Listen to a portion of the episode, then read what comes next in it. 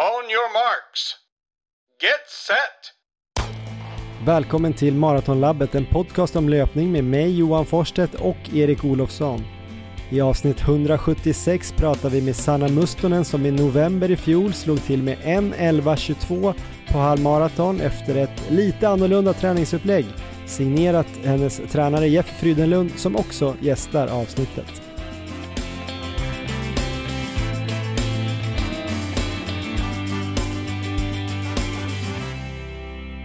Varmt välkomna till avsnitt 176. Idag ska vi fokusera lite på halvmaraton. Erik Olofsson, vad tycker du om eh, den distansen? Men jag gillar halvmaraton. Nu var det väldigt länge sedan jag sprang, men jag kommer ihåg eh, när jag satsade framförallt på lite kortare distanser att det var en av mina favoritdistanser. Sen är den kanske lite lurig att träna emot, men det ska vi väl eh, komma in på idag. Ja men det tänker jag att vi ska täcka i det här avsnittet. Vi har ju två eh, trevliga intervjuer eh, lite senare. Innan vi presenterar dem så tänkte jag också bara säga att det har ju varit många bra halvmara resultat här på eh, damsidan redan här 2024. Det kan bli ett fint lag till EM. Det är ju EM i halvmaraton, jag tror det är 3 juni i Rom. Eh, Karo Wikström sprang ju på 1.10.46 i Santa Pola, mitt i maraträning mot Sevilla tänker jag. Hanna Lindholm slog ju till med ett mycket imponerande pers i, i Sevilla igår faktiskt. 1.11.03. även hon i tung träning som jag förstår det. Eh, fyller 45 i år ju, men det är ju ingen ålder för henne. Eh, snyggt med pers. Eh, Carolina Jonsson gjorde ju nyligen 1.12.17. Det var väl ett litet pers också där i Santa Pola. Där finns det nog lite mer att få ut, lät det som efteråt. Ehm, Carolina gjorde ju nyligen 32.45 på 10 km och sen har vi ju då eh, Sara Lahti som har det svenska rekordet på distansen. Hon har också varit under eh, en 13 redan i år. Jag vet inte, hon lär väl vilja springa EM på bana tänker jag eh, veckan efter. Så jag vet inte om det är intressant att dubbla, men alla de här plus då dagens gäst Sanna Mustonen har ju klarat tiden för att vara med i ett eventuellt svenskt EM-lag i Rom i alla fall. Eh, jag, jag tror att det behövs, eh, eller för att det ska bli ett lag så tror jag det behövs att två ska kvala in individuellt och då är tiden en 10.30 men så finns det ranking och allt det här känns ibland så svårt att förstå att det är tur att det är Lorenzo Nesi som är grenledare för halvmaraton. Men vad säger du, det kan bli eh, ett spännande lag där på EM halvmaraton. Ja, otroligt spännande. Så att det får vi verkligen hoppas att så många som möjligt av de här namnen du räknar upp nu får vara med där. För ehm, ja, där tror jag vi kan få till ett riktigt bra lagresultat framför allt. Ja, det lär ju kunna bli ett bra herrlag också eh, och några bra halvmaratontider. Vi hoppas ju på en riktigt bra halvmaratontid i Barcelona halvmaraton här om, eh, ja vad är det då? Eh, knappt två veckor då Andreas Almgren ska springa halvmaraton. Eh, han var med i förra avsnittet. I det här avsnittet ska vi prata med Sanna Mustonen som i november då blev sjunde snabbaste svenska genomtiderna på halvmaraton när hon sprang på 1.11.22 i Paris. Det var personligt rekord med drygt en minut och så ska vi även prata med hennes tränare då, Jeff Frydenlund det här avsnittet är gjort i samarbete med Adidas som rätt nyligen släppte distansskon eh, Supernova Rise som vi kommer prata lite mer om senare. Nu har vi då eh, cementerat här vad det här avsnittet ska handla om, halvmaraton. Eh, har du sprungit något pass längre än 20 kilometer sedan vi pratades vid senast? Nej, jag tror inte jag gjort det på hela året, tyvärr får jag väl säga. Det är något jag saknar väldigt mycket. Jag tänkte på det här senast idag, att eh, min normala tillvaro är ändå att vara ute mycket dagtid och springa ganska långa pass. Och nu springer jag bara inne på löpbandet, så att mängden sol jag får och sådär är ju oerhört liten gentemot vanligt. Så det är, det är ett annorlunda liv jag lever nu 2024 än så länge, men jag hoppas kunna förändra det här snart.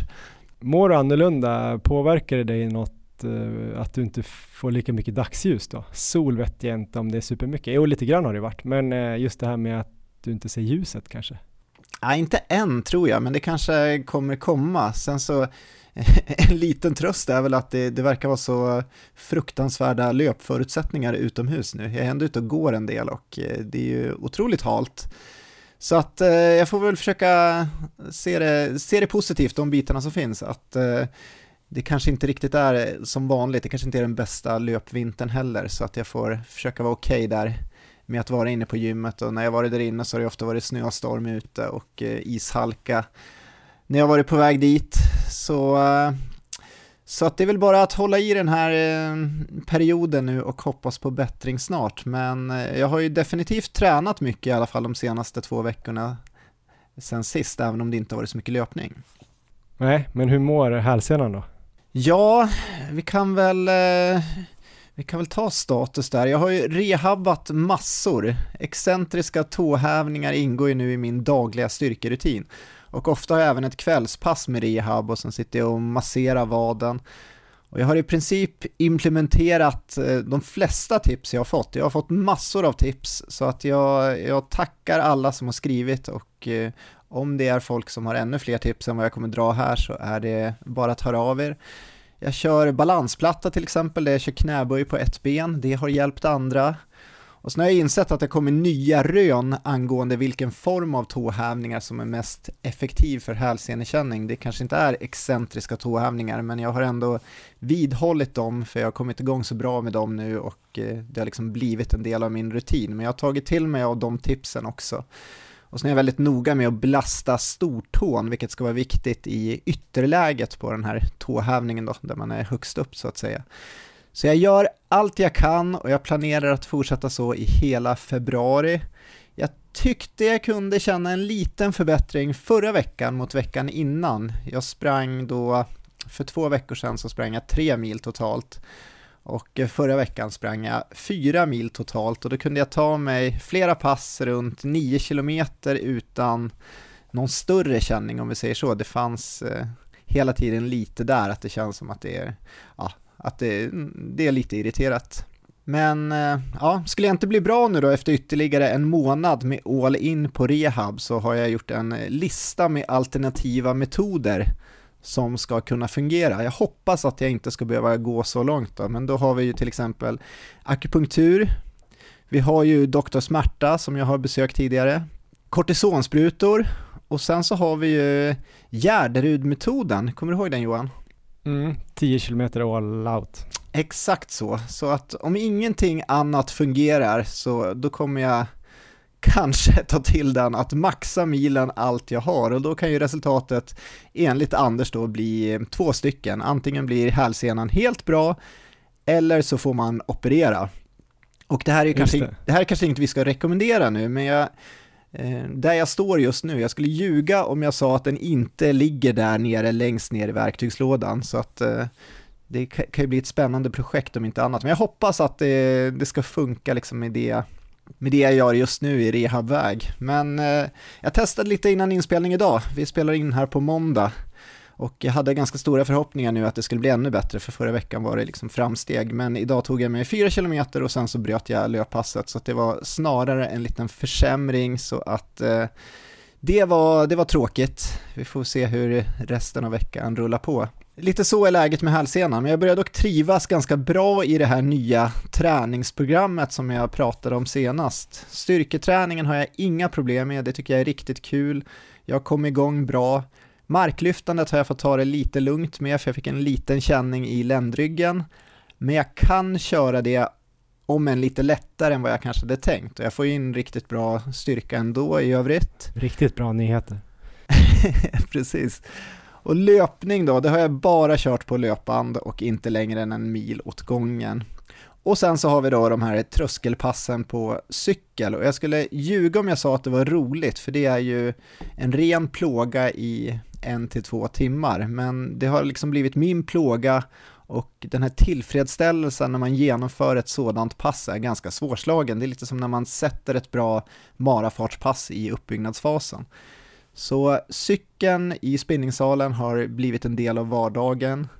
Den här salen är oftast tom och då går jag dit och kör 8 minuters intervaller, så många jag mäktar med. Jag måste göra minst fem stycken och som högst har jag gjort 11 på ett pass. Men det är alltid omöjligt att veta innan hur många det ska bli. Benen måste vara hyfsat pigga, huvudet måste vara med och sen så är det ett mentalt krig där för att inte ge sig efter den femte intervallen. Och det gör du varje dag måndag till fredag eller? Um, ja, nu ska vi se. De senaste två veckorna, första veckan gjorde jag det sex dagar i veckan, förra veckan blev det fem dagar. Så att totalt den första veckan så blev det ju då, om vi räknar ihop, det blev sju timmar styrka på gymmet, det blev tre mil löpning och det blev åtta timmar cykel varav sex timmar på tröskelintensitet. Senaste veckan var lite sämre, då hann jag med fem, fem timmar styrka på gymmet, fyra mil löpning och sex timmar cykel varav fyra timmar på tröskelintensitet. Så att det blir så här en, en fem, sex dagar i veckan tänker jag att jag ska cykla de här tröskelpassen och jag hoppas väl att eh, kanske i slutet av februari att jag ska kunna vara uppe på eh, ja, runt 10 intervaller per pass då. Jag har inte klarat det än så länge mer än ett fåtal dagar, så vi får se. Jag hoppas bli, jag hoppas bli tåligare och tåligare på det där och jag hoppas att det kommer leda till någonting också. För det är väl det som jag känner kanske är det jobbigaste med det här, även om jag är inne i träningsprogrammet så skulle det kännas bättre om jag visste att jag skulle kunna springa sen framåt mars. Att jag hade något, datum där jag vet att nu kan du springa igen. För just nu är den här osäkerheten gnager lite i mig om jag gör allt det här jobbet lite förgäves och sen kommer jag dit och hälsenan bara är likadan och jag kommer ändå inte kunna få ut någonting av det. Men det är väl bara att kämpa på och hålla i och eh, det vore ju så otroligt roligt om man kommer dit till våren och kan börja springa igen. Jag börjar verkligen sakna löpningen nu efter ganska många veckor med minimal löpning. Jag tror det vänder Erik. Ja, det ska du göra och eh, du får väl ta den här rollen nu Johan som, eh, som löparen i podden som gör roliga pass och eh, där det bara rullar på bra. Hoppas det alltså, jag har inte så bra koll. Hur har senaste två veckorna varit för dig? Jag har haft eh, också ganska intensiva veckor då, men kanske inte på en spinningcykel i en tom sal med några sköna sådana här cykelbibsbrallor som jag tänker att du har på dig och så körde lite slag i musik eller någonting. eh, men jag har haft hög så här, helhetsbelastning i livet skulle jag säga. Jag tror jag kallade det för näsblodsveckor i ett mess till dig. Eh, kanske lite överdrivet, eller ja, helt säkert lite överdrivet. Jag har inte haft näsblod någon gång i hela mitt liv tror jag faktiskt. Eh, jag mår rätt bra, men jag hade ju först en vecka där när vi släppte podden. Den började ju med kräksjuka då på min äldsta son. Jag vet inte om du kommer ihåg det? Eh, slutade då med 40 graders feber på den yngsta sonen där framåt torsdagen. Eh, så det var vab hela veckan med ett eller två barn då. Jag hade totalt tre dagar vab och på den övriga tiden då skulle jag få till både jobb, eh, träning och eh, flyttpackning då. Eh, veckan efter då, förra veckan, så var barnen friska på förskolan och jag blev aldrig sjuk heller. Tack till mitt immunförsvar måste jag ju säga. Det är lite av en bragd känns det som. Bredvid en kille som spydde en, en hel kväll och sen så ja, hade jag ju den här 40 graders feberkillen och sov med honom en natt när han låg och hostade mig i ansiktet. Så ja, men det tycker jag ändå, immunförsvaret ska ändå ha cred. Eh, men i alla fall, de blev friska, eh, men då skulle vi då fortsätta flytta, så i torsdags hade jag någon 12 timmars eh, flytttid där ut till torpet. Hade 20 000 steg på klockan, hade inte tränat då utan allt var ju nästan då med, med flyttkartonger upp och ner där till torpet bland annat. Du vet ju att det är en backe upp där, det var djupsnö, jag fick skotta en gång upp. Det är 70-80 meter. Så det vart väl eh, rätt mycket styrketräning den dagen skulle jag säga. Håller ju också på att äh, rita upp det här huset och i fredags fick vi in bygglovsansökan. Och så ska vi ju då flytta här i veckan. Så det här, det här är inte hållbart Erik. Det hör ju du. Ja. Eh, jag har ändå, ändå lyckats få in då 97 respektive 90 kilometer löpning och något styrkepass förutom den här flyttdagen. Så jag, jag får väl vara nöjd efter omständigheterna eh, Eh, även om jag kanske tycker att vissa pass har då blivit bara så här kanske 80-90% bra. Alltså du förstår att det kanske blir lite så här att långpassen har blivit lite för korta någon dag. Något distanspass har ju försvunnit och, och vissa pass kanske blir lite hetsiga att jag Eh, att igång dem lite snabbt och har inte så mycket tid så det blir lite stressig känsla. Men jag har gjort några bra pass om det var det jag skulle berätta om att jag skulle ta den rollen. Jag har ju varit ute på Bosön två gånger, en gång med Fredrikshof.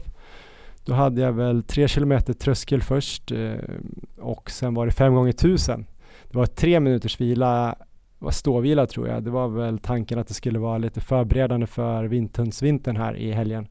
Jag skulle ju inte springa det, men jag hängde på passet. Fegade kanske lite då, det var inte riktigt 3000 meters fart tror jag, men 5 gånger 1000 hade jag eh, fyra stycken i 3.20. Då joggade jag ett varv också. Jag stod inte helt still mellan där och sen körde jag 3.10 på den sista och sen har jag varit ute själv och kört 20 gånger 400 i typ 3.18, 3.19, 3.20 fart. 40 sekunders vila tillät jag mig. Och just det, och ett, ett eh, joggvarv, det är alltså 200 meter då? Ja, så det var ju ändå typ en minut ståvila, joggade ett varv på en minut, stod ståvila en minut till. Så det var ju inget, eh, jag vet inte vad det säger det passet, men det, det var ändå kul att få springa en tusing i 3.10 för att jag har ju lite respekt för höga farter. Verkligen. Nu, vad har du för tröskelfart nu Johan? Om man tänker den första delen när du sprang tröskel.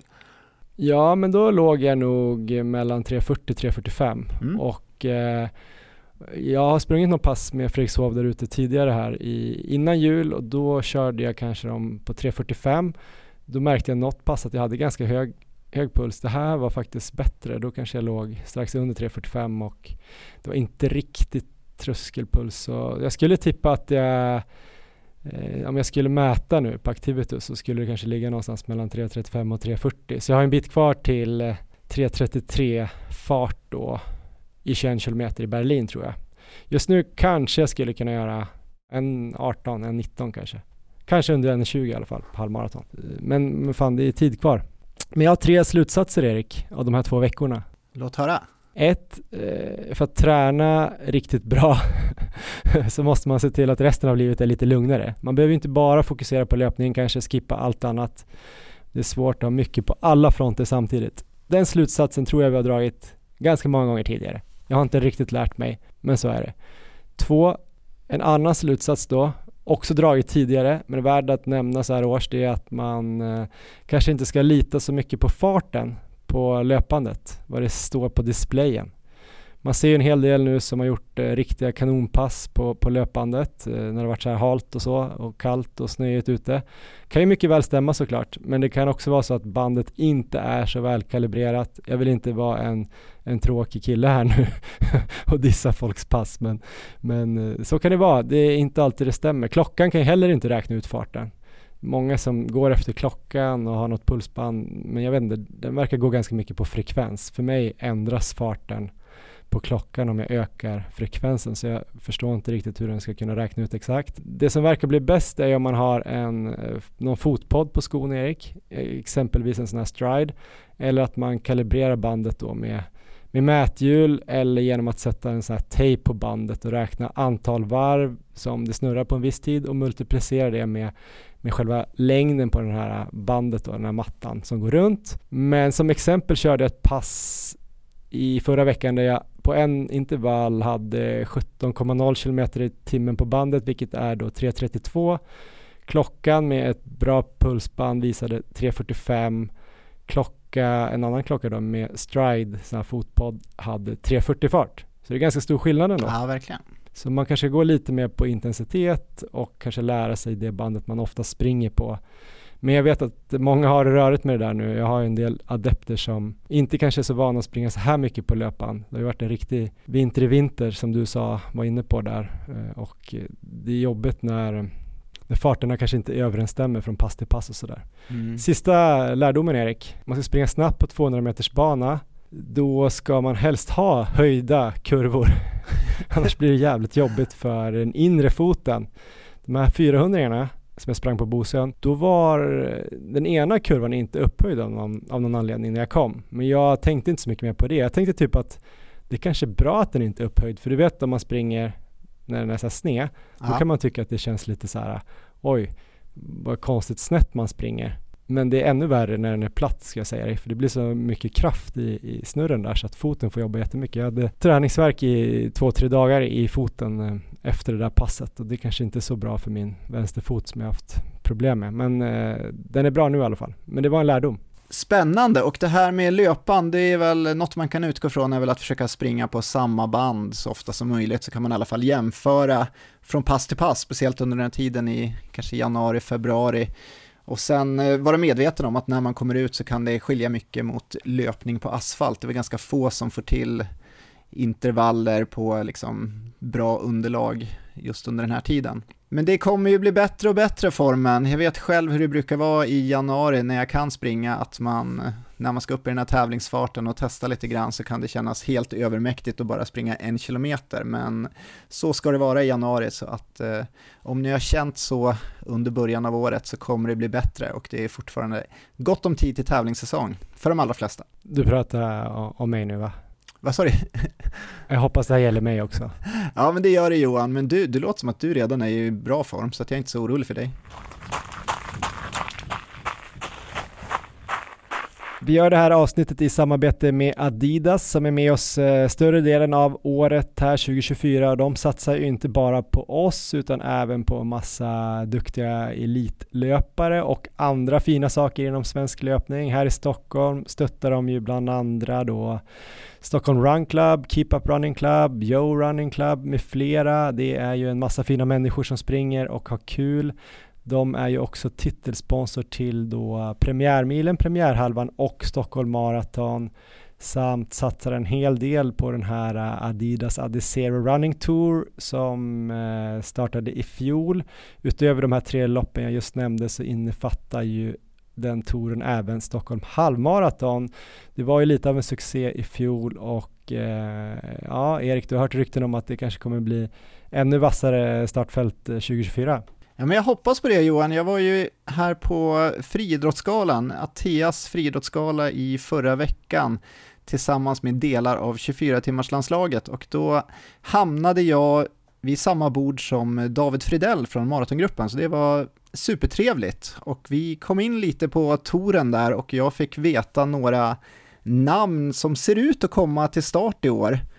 Och det var framförallt då på här sidan vi vi pratade om och eh, jag tänkte nämna några här Johan så får du säga vad du tror.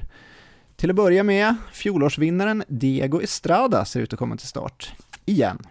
Ja, men då blir det svårt för de andra, men riktigt kul. Ja, sen har vi också David Nilsson, tidigare svensk rekordhållare på maraton, bland mycket annat. Mm, han är vi, duktig. Vi har Samuel Tsegay, svenska rekordhållaren på maraton. Ja, han var inte med på något lopp i fjol va? Eller Nej. kanske med Stockholm Marathon, eller? Ja, så det, det blir väldigt spännande. Emil Milan, svensk rekordhållare på entimmarslöpning bland annat och eh, ja, väldigt intressant framförallt kanske på maraton. Vad tror du där? Ja, men, men det ska bli kul att se. Han har väl inte fått till superbra även om han har varit bra ända sedan han gjorde det där en timmes rekordet och sprang och med Mo Farah där. Precis, och sen har vi Johan Forstedt, Gasellen från Ås. Ja, i eh, semi-pro-klassen, nej vad hette den? Eh, I, vad heter den klassen? Subelitklassen. Precis. Så eh, vilket fält och vilka spännande lopp det lär bli. Sen får vi väl, vi får återkomma med uppsnack om damtouren eh, så fort vi fått veta mer där, men det är ju helt klart att nivån nu på svensk damlöpning är ju högre än på väldigt länge känns det som, så vi får hoppas så många som möjligt springer touren också. Mm.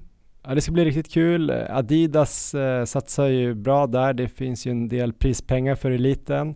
Adidas eh, gör ju också andra saker, till exempel eh, löpskor då och snygga sköna löpkläder.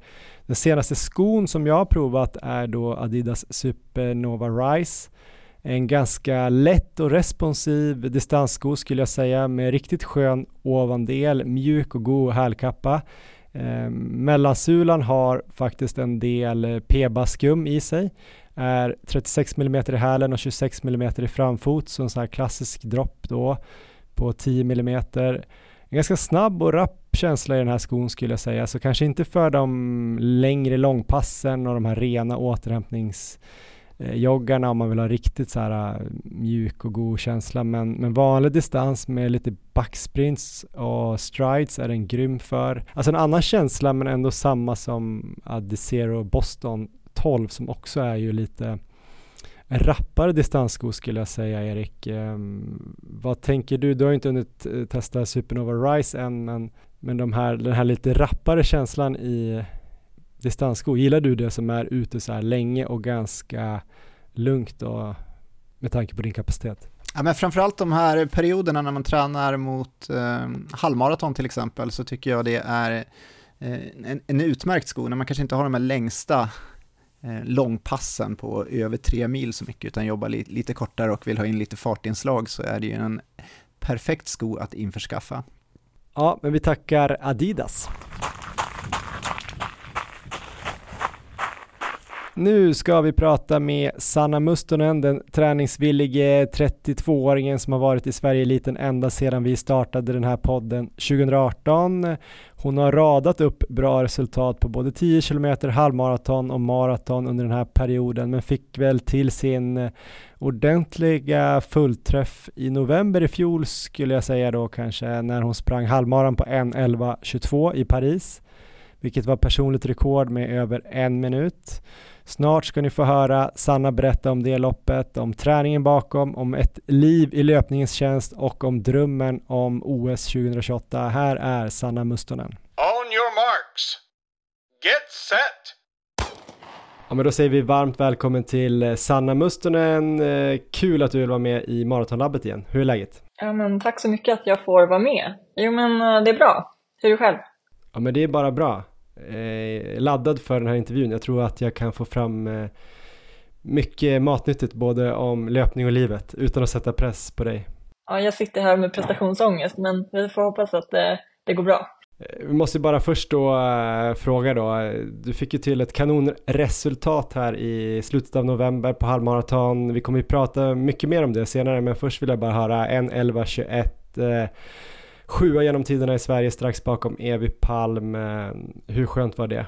Ja, men det var, det var väldigt skönt att få eh, visa för mig själv och andra att jag är liksom så bra och jag är, ja, det finns mycket mer också, men det var väldigt skönt att få göra det. det har ju gått två månader. Har du, har du liksom sugit klart på den karamellen och, och, och tittat framåt nu eller? Men såklart, men jag menar, man, jag tycker ändå så här, det är viktigt att fira sina framgångar och sina personliga rekord oavsett hur mycket personligt rekord, nu var det här ganska stort personligt rekord, det var ungefär 63 sekunder, men oavsett personligt rekord eller framgång eller lopp och så är det viktigt att fira. Och sen är det också viktigt att liksom, ja, eh, jag är inte klar liksom på 71-22 utan eh, viktigt att blicka framåt och kolla vad som funkar och vad som behövs göras för att springa ännu snabbare.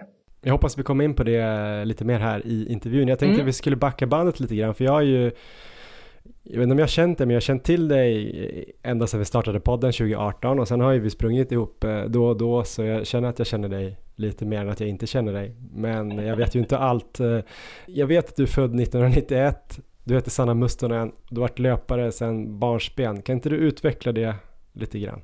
Eh, ja, det är korrekt fakta där Johan i alla fall, så du har gjort bra research. Tack, tack. eh, nej, men eh, jag har väl sprungit sedan jag var, alltså, när jag var liten så spelade jag fotboll. Eh, gjorde alla liksom klassiska sporter som man kunde göra. Eh, om man bodde i Nykvarn, man spelade innebandy, man spelade fotboll, man höll på med gymnastik. Och sen hade väl jag eh, lyckan, turen att ha en far som faktiskt var ganska ärlig mot mig när det kom till sporter. Och, och eh, man kan ju se det här på olika sätt. Eh, han är en fantastisk människa, han är inte så hård som han låter, men han sa i princip, är det inte bättre att du bara springer? Och på den vägen är det liksom. Det här Hur tidigt sa han det här? Ja, precis. Ja, men jag kan väl ha varit liksom 9-10 år. Eh, och så körde jag någon sån parallell, ja, parallellt att jag körde liksom fotboll, jag körde alla sporter och höll på med löpning. Och sen när jag var 12-13 så tror jag att jag bara fokuserade på löpningen. Mm. Är den här pappan, är det Reijo Mustonen, känd från det, dina Strava kommentarsfältet? Ja, min största support. Ja, men vad härligt. Nej, han verkar inte så hård, han verkar väldigt, väldigt stöttande, så att eh, det är lugnt. Det var, jag är tacksam att han, han vägledde mig där. Men ha, det låter ju som att ni kan ha något finländskt eh, på bra, stämmer det eller? Ja, pappa är ju från Finland och eh, hans föräldrar är ju eh, eh, finskar. Ja. Så eh, jag tror också att vi har lite rysk påbrå men eh, pappa har inte liksom riktigt bekräftat det men ja, de är ju från Karelen så att jag tror farmor hade, hade lite ryskt i blodet också. Men det här med att han ville att du skulle satsa på löpning, var det för att han just hade den bakgrunden också, att han gillar konditionsidrott? För det känns ju som att finländare historiskt sett har varit bra både på löpning och skidåkning och sånt där? Eller var det bara att han helt enkelt såg din talang? Nej, men han såg min otalang när det kommer till eh, fotboll och innebandy. Eh, jag tror inte att det var jättesvårt för någon att se att jag inte kunde träffa bollen och att jag bara sprang runt som ett, ja, runt planen för jag tyckte att det var roligare. När började du då förstår själv att du ville satsa på löpning och liksom skruvade upp träningen och började drömma om, om saker relaterat till löpningen? Alltså dels har jag aldrig hållit på med friidrott. Jag har aldrig liksom gjort någonting annat på en löparbana eller en friidrottsarena. Jag har bara sprungit. Så att, ja, när, när jag då ville liksom börja springa eller bara hitta en klubb, då var det Enhörna IF.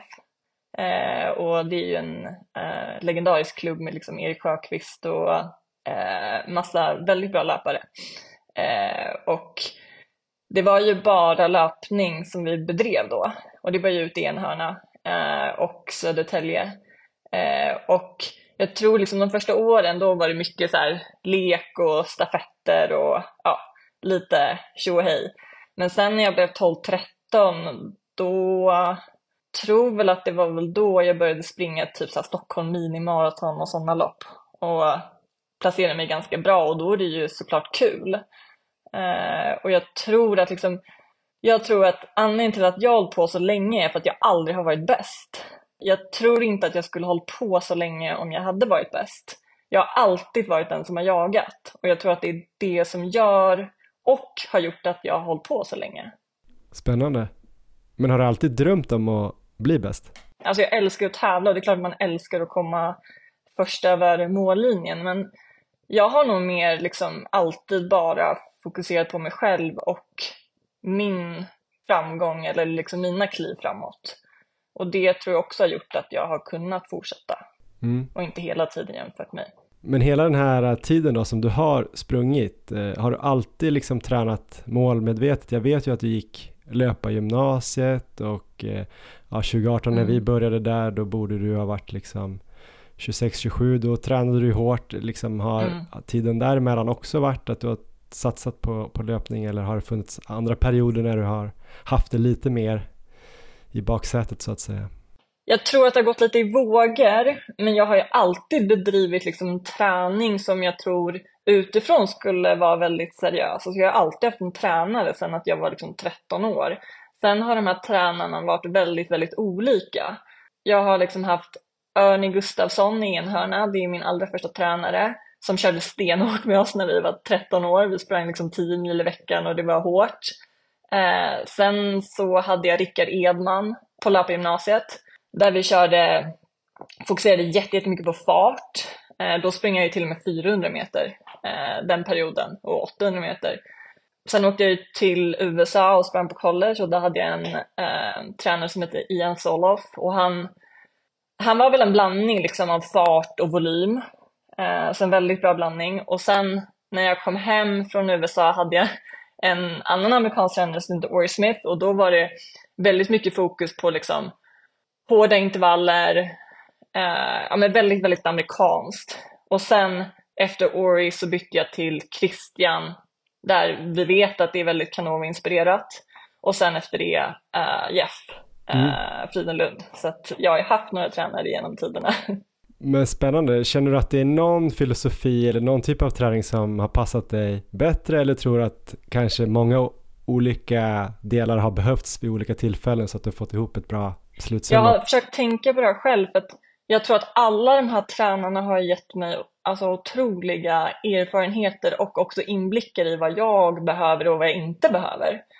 Eh, och jag känner väl alltså nu att ha en tränare som, som Jeff som jag, jag har beskrivit honom förut som mer av en fysiolog än kanske liksom en tränare som står på en arena och skriker på mig. Jag hade inte kunnat haft Jeff när jag var 13 år tror jag. Eh, för det krävs en viss kunskap av adepten själv för att kunna ha en sån tränare. Jag tror att alla har varit väldigt lärorika i de perioderna i livet också. Men känner du ändå att det finns någon typ av träning nu då som du svarar bättre på? Ja, men alltså det jag har sett genom åren det är att jag kickar bäst på tröskelträning eh, och behöver inte springa så mycket i liksom specifik tävlingsfart utan hellre att jag springer lite långsammare på träning. Och, och det verkar liksom vara det som, och få upp volymen, alltså ja, det är väldigt basic men ja, tröskel, tröskelträning kickar jag väldigt bra på, det har jag alltid gjort. Så att, Och det är lite snabbare då? eh, det är lite snabbare VO2 max-grejerna, jag blir bara för sliten av att göra det.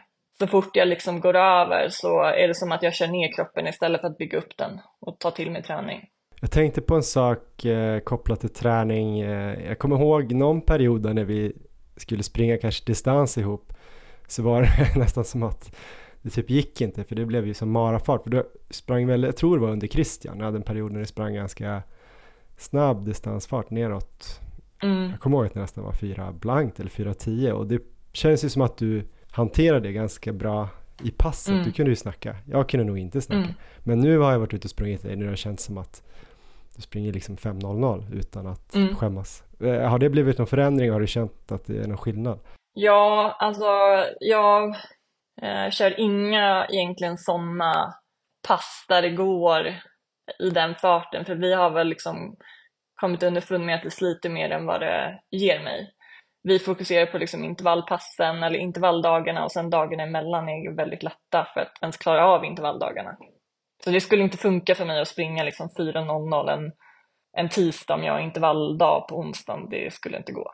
Men var det någonting i filosofin då eller var det mer att du hade kanske eh, ambitiös fart på distansen? Nej, det, det, det var absolut eh, en del av filosofin eh, med Christian.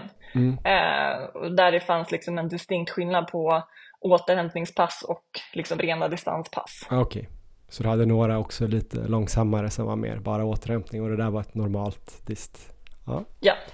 Eh, jag tänkte på en sak angående just att du har hållit på länge och sprungit. Eh, Den här Mm. perioden som vi har hållit på och poddat så har det ju varit ja, men lite olika duktiga maratontjejer som har funnits där i, i toppen i Sverige och du har alltid varit liksom en av dem eller precis under dem kanske liksom allra vassaste än så länge. Nästan alla andra har ju liksom börjat sent. Mm. Jag vet inte om det kommer en fråga här, jag tror det, men typ Karo Wikström, Hanna Lindahl, Mikaela Arvidsson, Johanna Bäcklund, Camilla Elofsson, Malin Starfelt. Alla har liksom Mm. börjat med löpning sent och blivit jätteduktig. Det är typ du och Fogberg som har gjort under, eller 2.35 eller bättre, om jag inte missminner mig. Eh, Mm. Varför är det så tror du, just på maraton? Oj, gud, eh, jag är rätt person att fråga om det. Jag vet inte. eh, Men varför är det inte fler som har sprungit länge som är bra på maraton? Jag tror att det är, alltså jag menar, jag, jag, jag tror också att det är många som inte håller på så länge som kanske jag och då Fogberg. Mm. Utan man lägger ner och det finns andra saker som kanske lockar en mer. Um, så jag, jag vet inte om jag är rätt person att svara på varför eh, inte folk eh, bedriver satsning hela vägen upp till maraton. Nej, men eh, är det någon skillnad märker du till exempel eh, ja, mell- mellan dig och de här löparna? På något sätt? Ja, men, jag tänker också så här, ja absolut att de har börjat sent eller vad man ska säga, men de har ju en gedigen träningsbakgrund. Det är inte så att de har startat från noll. Nej, nej. Eh, så att, eh, ja, jag vet inte riktigt. Jag tror inte att man kan bli så bra om man bara startar från noll heller. Jag tänkte bara att det var, det var en, en spännande grej att, att det är så på, på damsidan just. Men det är väl som du säger att eh, man kanske lägger, de flesta kanske lägger 10-15 år på Mm. löpning. Och då kanske man satsar på Mm. andra distanser om man är yngre och när man är äldre så kanske man hittar maraton via en granne eller någon på jobbet som tycker det är spännande. Ja, men så är det väl absolut. Jag menar när jag var yngre, när jag var, alltså då är det ju, då, det finns ju väldigt så här, om man är med i en klubb i Sverige så är det ju väldigt baserat på liksom SM-tävlingar och så vidare. Jag menar när jag var yngre då sprang man ju allt från liksom 1000 meter till 3000 meter och sen så gick man kanske upp på 5000 meter och sen när man var senior gick man upp på 10 000. Det var liksom inte ens tanke på att man skulle springa maraton då. Det var liksom, det var för de äldre. Mm, mm. det Eh, och nu är jag där. Grattis! Eh, en annan grej som jag tänkte på kring det här med att vara ja, men löparen Sanna Mustonen då, eller du har ju alltid antagligen varit, eller det har alltid varit en del av Mm. din identitet, jag vet inte hur stor del men jag vet att vi har pratat om det på, på något löppass någon gång, eh, att det här är kanske viktigt att göra skillnad på ja, men prestation Mm. och person. Ett resultat i ett lopp kan vara bra eller dåligt men det kanske inte betyder att man som person då är bra eller dålig. Eh, hur har den utmaningen varit för dig genom åren? Mm, men, när man har, ja, men precis, när man har på så här länge så lär man väl sig att liksom skilja på det. Uh, och alltså det är klart att jag blir jättebesviken om jag inte springer ett bra lopp. Men det är ju liksom bara uh, samma löpare ändå. Jag, jag har ju ett annat liv också. Och det är väldigt viktigt att särskilja det för att inte bli helt koko i huvudet. uh, och jag tror att man måste ha distans till det. även om det är väldigt viktigt att vara liksom väldigt fokuserad och målmedveten men att man inte blir så nedslagen av en prestation. Det är ju väldigt resultatfixerad sport så här, både på mm. elitnivå och även för oss motionärer att man, man siktar på PB man hittar ett eh, snabbt lopp och eh, man vill springa på en viss tid och det är liksom bra eller dåligt beroende på, det kan ju vara 30 mm. sekunders skillnad. Tycker du att man på något sätt skulle kunna skapa en vad ska man säga, en större möjlighet att få misslyckas lite inom löpningen. Förstår du frågan?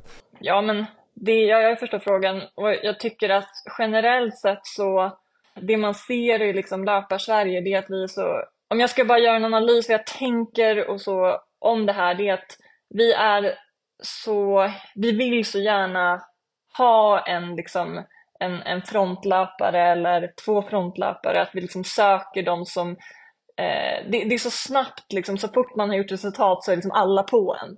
Och det hade kunnat varit fint om man även liksom kunde checka in på de som ja, men är ute där och springer när det är minus 15 efter ett distanspass och, eller bara är liksom i, i det här hjulet där man i, i gnetet och kanske liksom i grundträningsperioden, man checkar in hur det är med dig.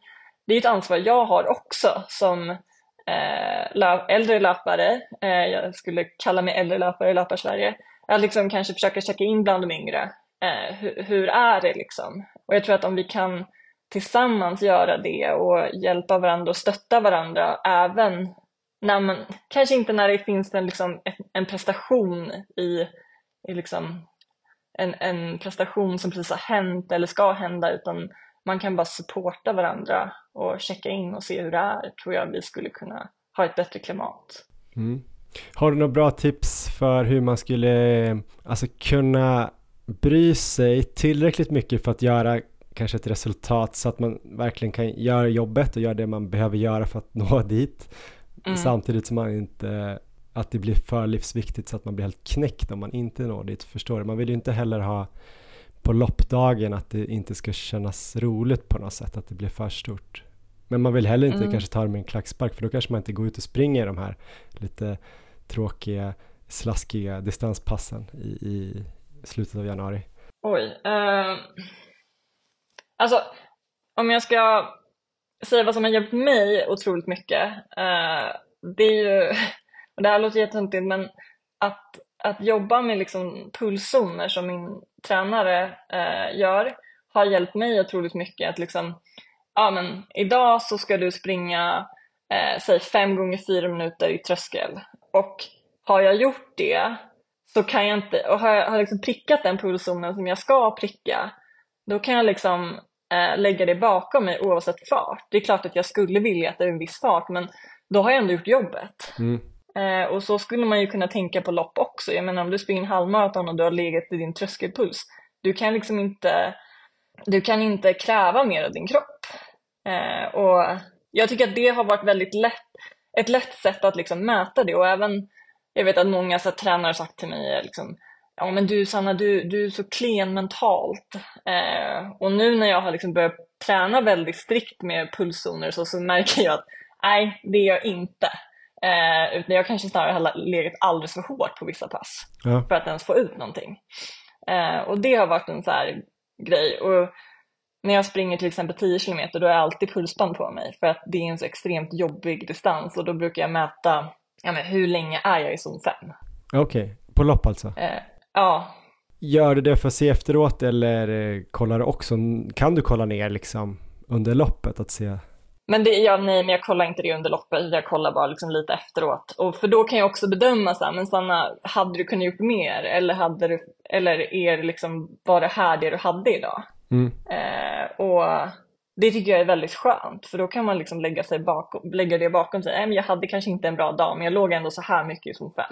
Ja men det är spännande, det blir ju att vända lite på det att man kanske kollar pulsen på träningen och sen kanske Mm. man checkar av med farten så att det känns rimligt ändå. För att Mm. om farten är alldeles för dålig och pulsen är hög då kanske man är sjuk eller så.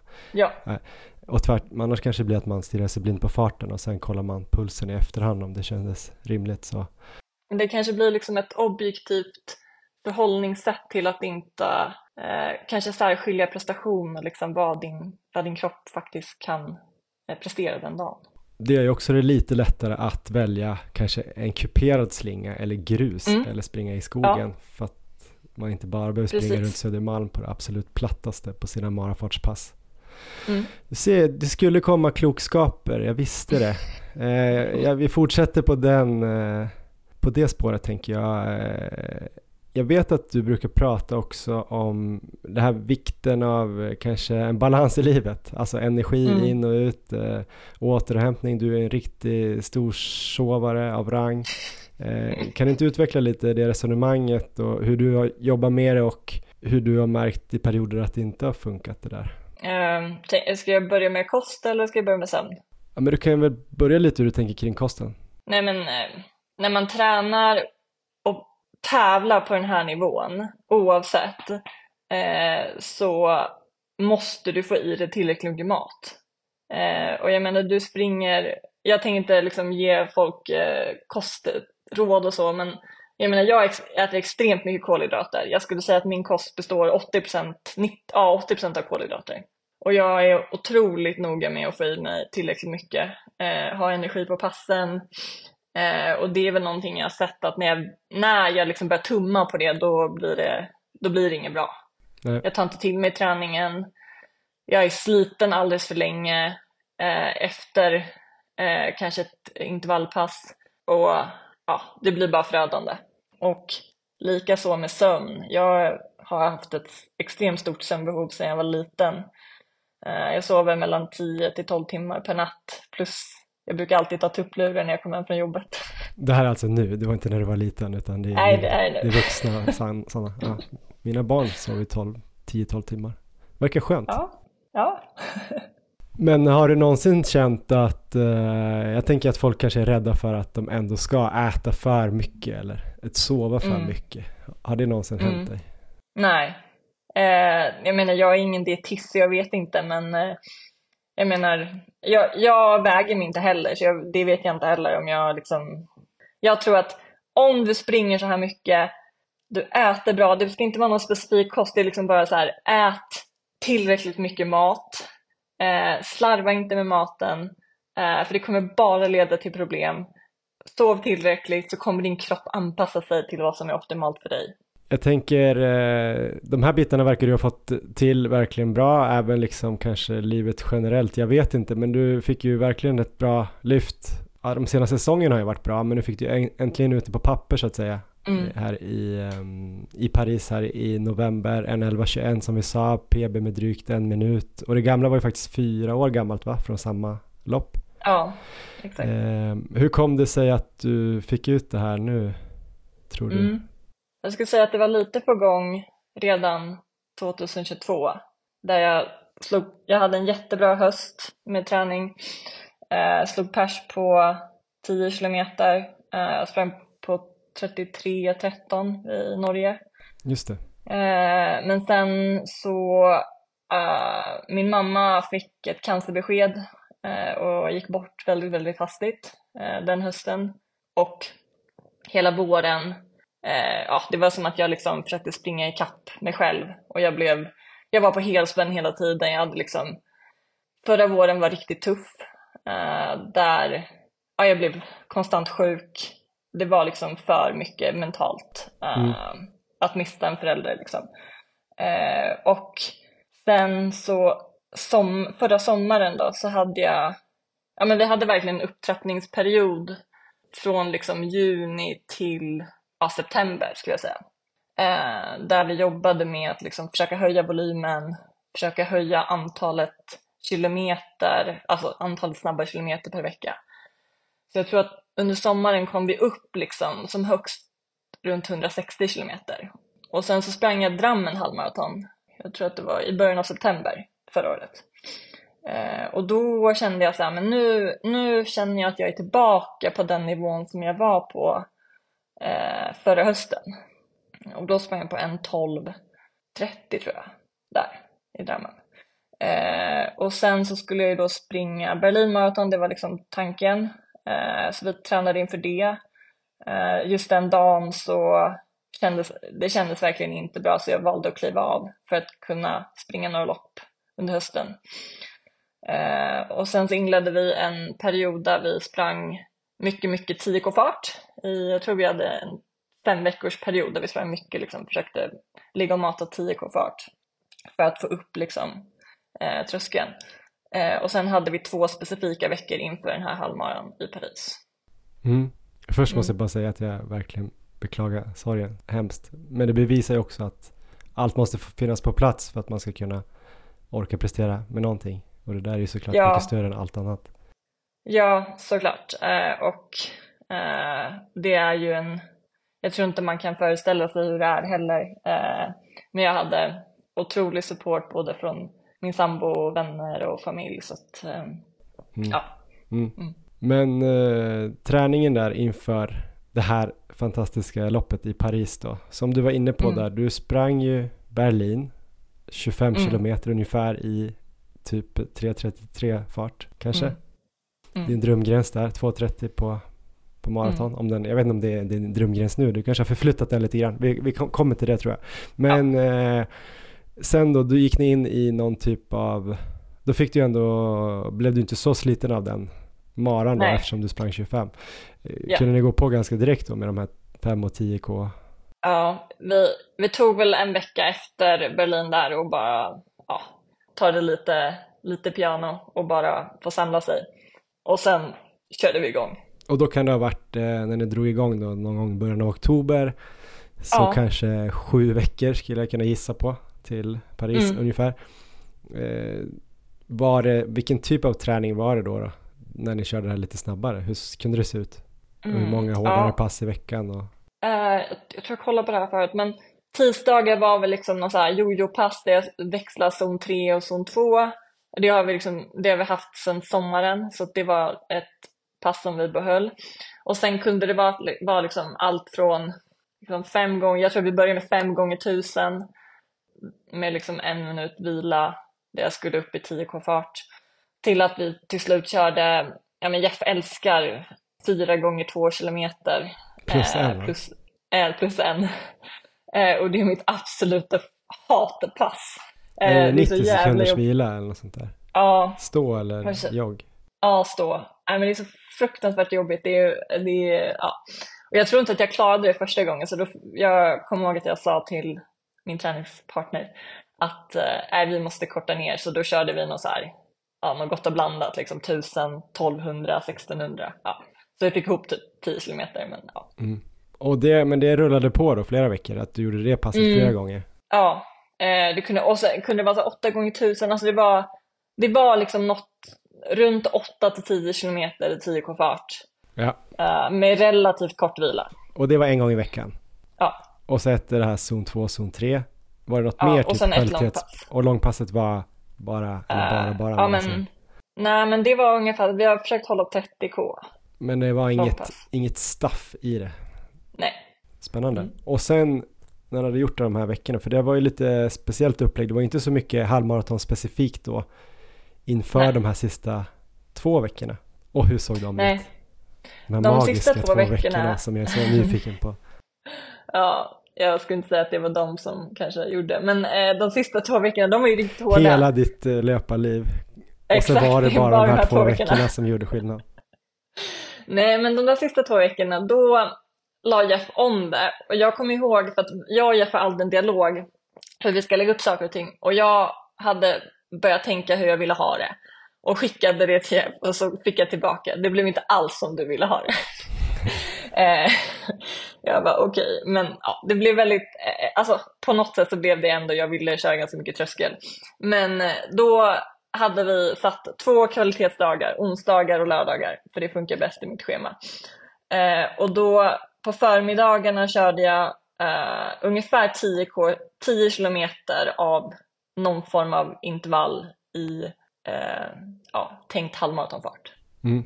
Så det kunde vara allt från 10 gånger en kilometer med 200 meter joggvila till 5 gånger 2 kilometer med 200 meter joggvila eller 2 gånger 5 kilometer. Och sen på kvällarna så sprang vi 12 kilometer i, vad ska man kalla det, någon sån här zon 3 moderat fart. Mm. Så runt liksom 3.42 kanske? Okej, så till och med lite långsammare än maratonfart då?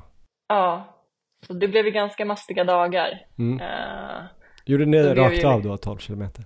Ja, och sen bibehöll vi långpasset, men inte sista veckan. eh, för det var, blev för tajt in för loppet. Liksom. Ja, men, men om det här var en onsdag då? Gjorde ni det samma Mm. sak då på lördagen? Ja, Och sen långpass söndag? Mm, Och resten Mm. var lugna mellandagar? ja, Så det var två sådana veckor kan man säga? ja, Så fyra sådana mm, dubblar? ja, exakt. Ja, och så skippa långpass sista söndagen för då var det bara en vecka kvar. Mm, då, delade vi, då delade jag upp långpasset så jag körde så här 15 plus 10. Eller, Ja. ja. sånt. Och var det här 160 kilometers veckor också, tror du? Ja, det var 100, ja, 155 kanske. Mm. Men det här är ju då, det här är på sex dagar. Det är inte på sju. Nej, Jag just det, du har alltid en vilodag. Du helgar Ja. vilodagen. Ja. När kör ni den? Måndagar då eller? ja, antingen måndag eller fredag. Får du bestämma Mm. det eller? Ja, det är väldigt fritt. Ja. Eh, ja. Ja men vad Eh, härligt. Men jag tänkte bara sista veckan är ju spännande också hur, hur du gör för att hitta den där Mm. sista känslan. Anta att jobbet är gjort och det är kanske mycket mentalt också men man vill ju också ha en kropp som känns pigg på loppdagen. Mm. Hur, hur såg det ut inför det här loppet? Men jag drog ner rejält. Måndagen joggade jag väl kanske till och från jobbet. Eh, kanske fick ihop 18 kilometer. Tisdagen joggade jag, nej, på tisdagen körde jag 12 kilometer zon 3. Okej, Eh, så, så liksom bibehöll det. Och sen onsdagen joggade jag en gång, torsdagen joggade jag och körde några fartökningar. Fredag vilade jag, lördag joggade jag en kort sväng och sen loppsöndag.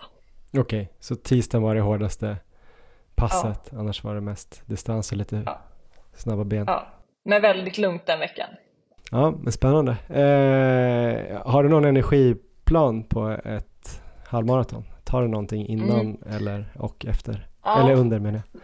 Jag tar både innan och runt liksom halvvägs Ja. i loppet. Eh, så ja, jag har ju fördelen att ha Umara med mig eh, som hjälper mig och de eh, har ju kommit ut med en gel som har 30 gram kolhydrater. Eh, så jag tar en sån innan eh, loppet och sen så Precis försöker jag få i mig. Ja, precis innan på startlinjen.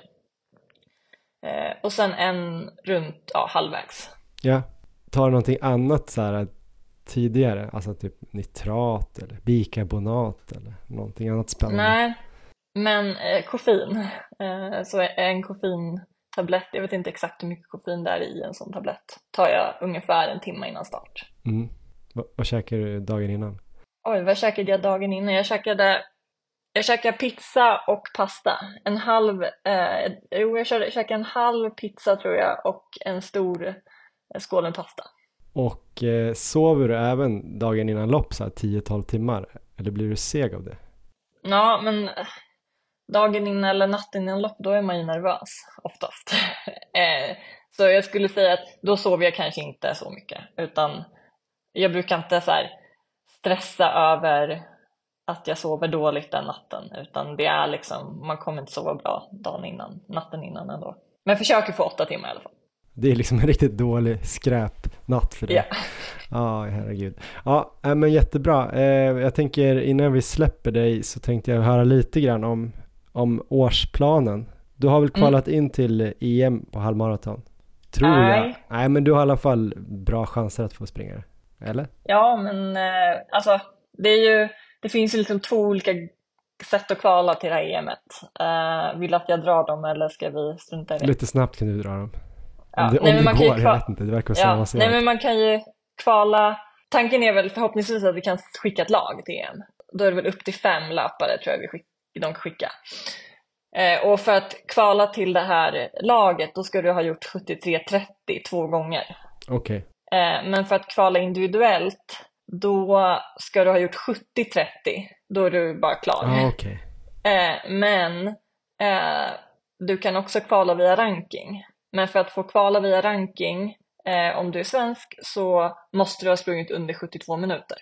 Mm, men det har du gjort. Och det har jag gjort. Eh, så nu handlar det ju om att, att skaffa rankingpoäng. Okej, okay, och det har du tänkt göra i vår eller? Det har jag tänkt göra i vår.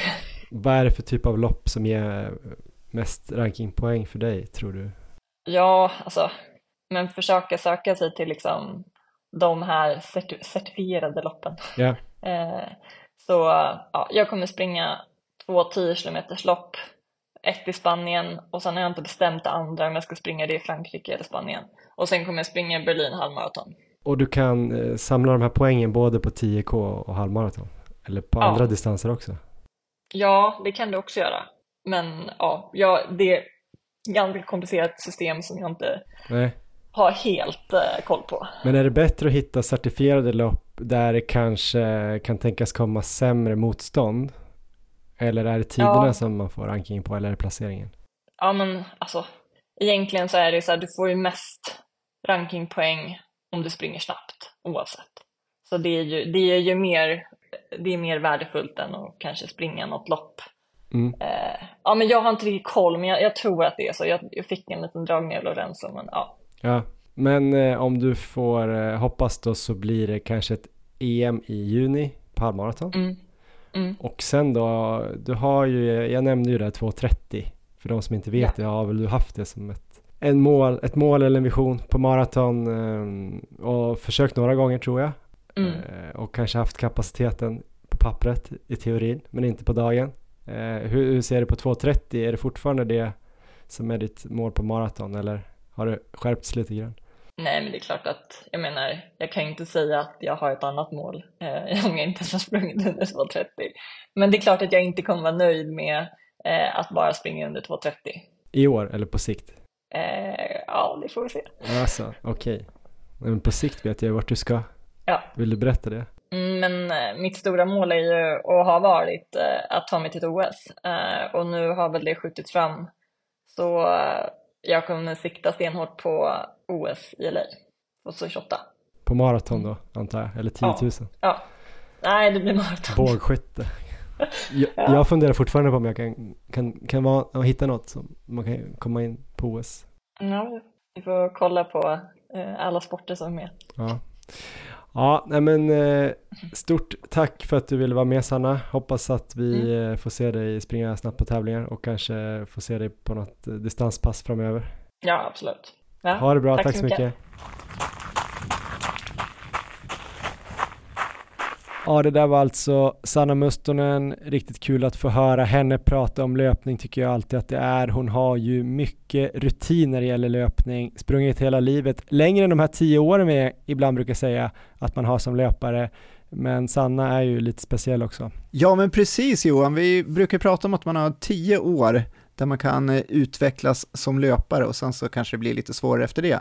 Men egentligen oavsett vilken ålder man startar. Men här bevisar ju Sanna att man har mycket mer än så. För att de senaste åren har ju hon gjort eh, stora framsteg här. Jag kommer ihåg, eh, det var 2021 som vi sprang en del lopp ihop. Vi var ju iväg där i Örebro när Sanna var med också. Just det. När vi sprang, eh, vi har, båda, har vi båda våra, nej du har slagit ditt eh, 10k pers efter det, men mitt 10k pers är ju från det loppet.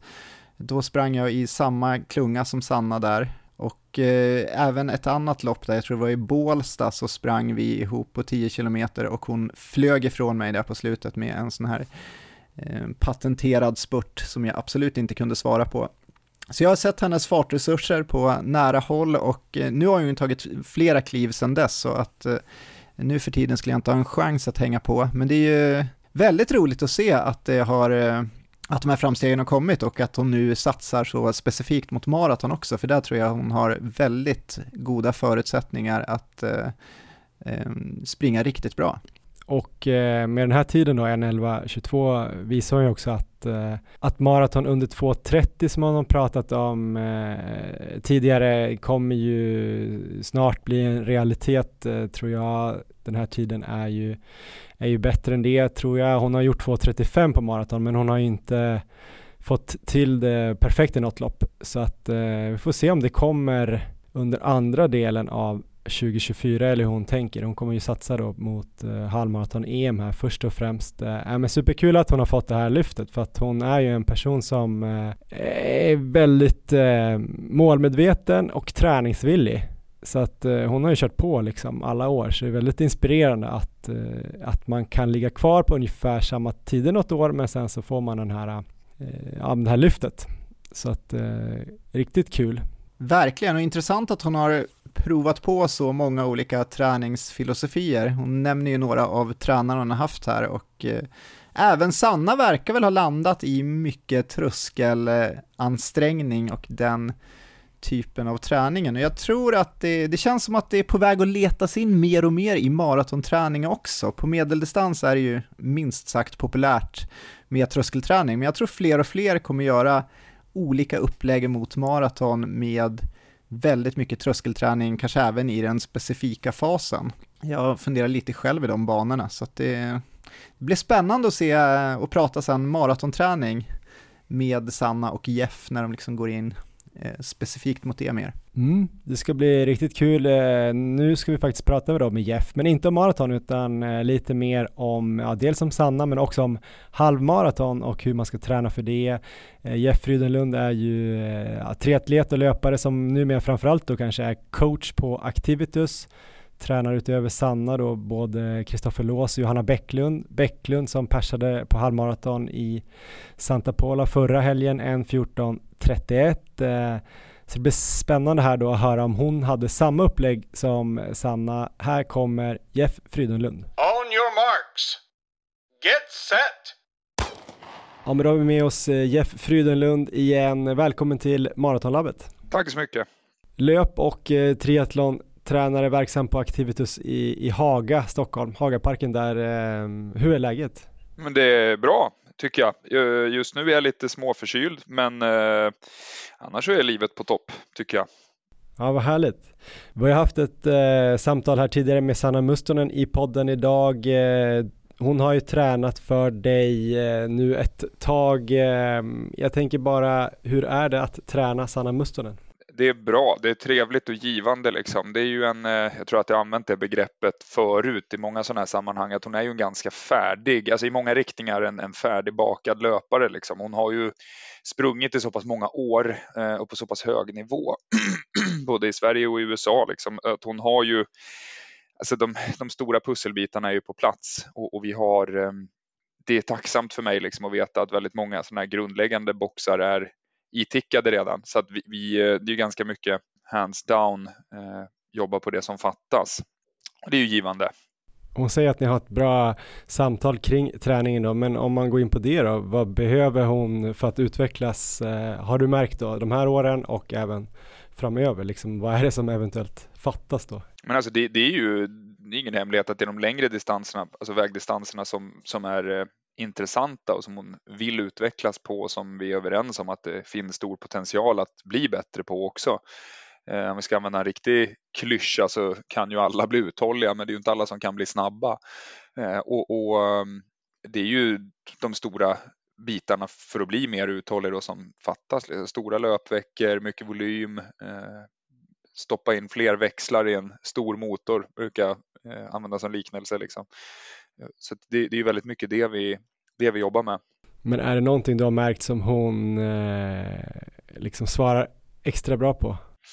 Alltså det är väldigt svårt att just nu här, ta ut en enda sak eh, som, som hon svarar bra på, eh, utan vi, vi, eh, vi har jobbat ändå med, med ganska många, eller ganska många, det var väl att ta i, men, men vår take är ju att hon ska bli mer ekonomisk och liksom uthållig i de farterna som krävs för att springa maraton på, på bättre tider.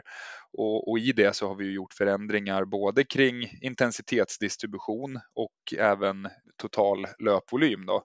Så att när man gör de två förändringarna samtidigt eh, inom ramen för vad som är hållbart utan liksom skaderisk, eller det finns alltid en skaderisk, men på säkrast möjliga sätt så är det väldigt svårt att säga om det är de här långa tuffa medelintensiva dagarna i sig eller om det är den totala löpvolymen, som, alltså ökningen av den som har gjort den bättre. Eh, så att just nu får svaret bli att det, det är en, eh, jag skulle tro att det är en sammantagen bild av förändringen åt uthållighetshållet liksom, som gör att hon blir bättre. När vi har stabiliserat volymen eh, och legat still där i några träningscykler, då, då, då får jag återkomma i frågan vad det är som är specifikt hon svarar bättre på. Förstår du mitt, mitt resonemang där? Ja, men absolut. Hon svarar på det vi gör, men exakt vad det är just nu, det vet vi inte. Men vi håller linjen för vi har systematiserat det och liksom vrider och vänder på en del saker parallellt. Jag kan tänka mig att eh, ni också då eh, har gjort kanske kontinuerliga tester och du har väl sett i, i träningen och i olika träningspass att det går framåt. Men hur skönt var det för dig som coach att hon fick till det här loppet i, i Paris med ja, med personligt rekord med över en minut där på halvmaraton. Ja, det, det, var naturligtvis jätteskönt. Alltså det är ju en, eh, jag, jag, tycker att det är, eh, jag har gjort väldigt många tusen laktattester eh, nu och jag har skrivit väl, följt upp väldigt många tusen träningspass, inte på Sanna då såklart, men totalt sett. Och alltså jag, jag tillhör inte dem, eller jag tillhör dem som är väldigt, väldigt försiktiga med att säga testerna säger det här eller träningen säger att du kan göra det här. Därför att när du liksom har när allt är sagt och gjort så, så, är det här bara prestationsindikatorer och det tycker jag är jävligt viktigt att hålla, hålla reda på. Att, ett, att ett, det finns vissa indikatorer som pekar på att man är på gång rent fysiologiskt att närma sig en topprestation. Det tydligaste exemplet är kanske den aeroba tröskeln i cykel om man pratar om Ironman eh, cykling. Eh, där någonstans har man liksom en, en eh, ja, nästan en hundraprocentig korrelation med prestationen. Men och lika tydliga indikationer finns det inte inom maratonlöpning skulle jag säga, men det finns ändå saker vi tittar på. Men alltså, det är igen, det är bara indikationer och att man kan hålla ett viss, en viss fart på en viss serie under träning. Det ligger väl kanske lite närmare till att få en känsla för om det blir ett pers eller inte. Men det blir farligt att förutsätta som tränare att den algoritmen man har tänkt ut, för det är ju precis det ett, ett testträningspass faktiskt är. Det är en algoritm för att bedöma ett möjligt tävlingsutfall. Det är inte helt säkert att den är rätt. Eh, och, och, därav håller jag mig väldigt noga för att säga att träningen har indikerat si och så. Träningen har indikerat inför Paris att hon var i jävligt bra form eh, och det bästa hon har varit sedan sen vi började jobba ihop. Och den här gången räckte det och då är det ett ganska tungt ok som, som lyfter. Jag fattar. Men om man tänker ändå halvmaraton och på den nivån när man springer runt 70 minuter eh, känns som att det borde korrelera ganska mycket med den anaeroba tröskeln ändå. Eh, var det någonting i träningen som, som gjorde att den hade, hade lyfts lite, eller den kapaciteten att springa nära där länge? Absolut. Eh, de, de, alltså, så igen, den, eh, hon har en bra motor. Hon kommer ju från kortare distanser och har ju en djävulskick och snabb liksom. Eh, och, och, um, det vi har gjort, alltså volym och mycket kontrollerad träning är ju faktiskt, eh, det är ju de mest kraftfulla modell, eller tränings, träningsmetoderna, träningsformerna för att eh, kunna springa närmare sin anaeroba tröskel över tid. Så, så ja, jag tror att det finns en stark korrelation att det, att det släppte lite. Vi har ju pratat lite med Sanna om upplägget då inför Paris startade väl lite där tankarna från eh, att hon sprang Berlin Marathon i slutet av september.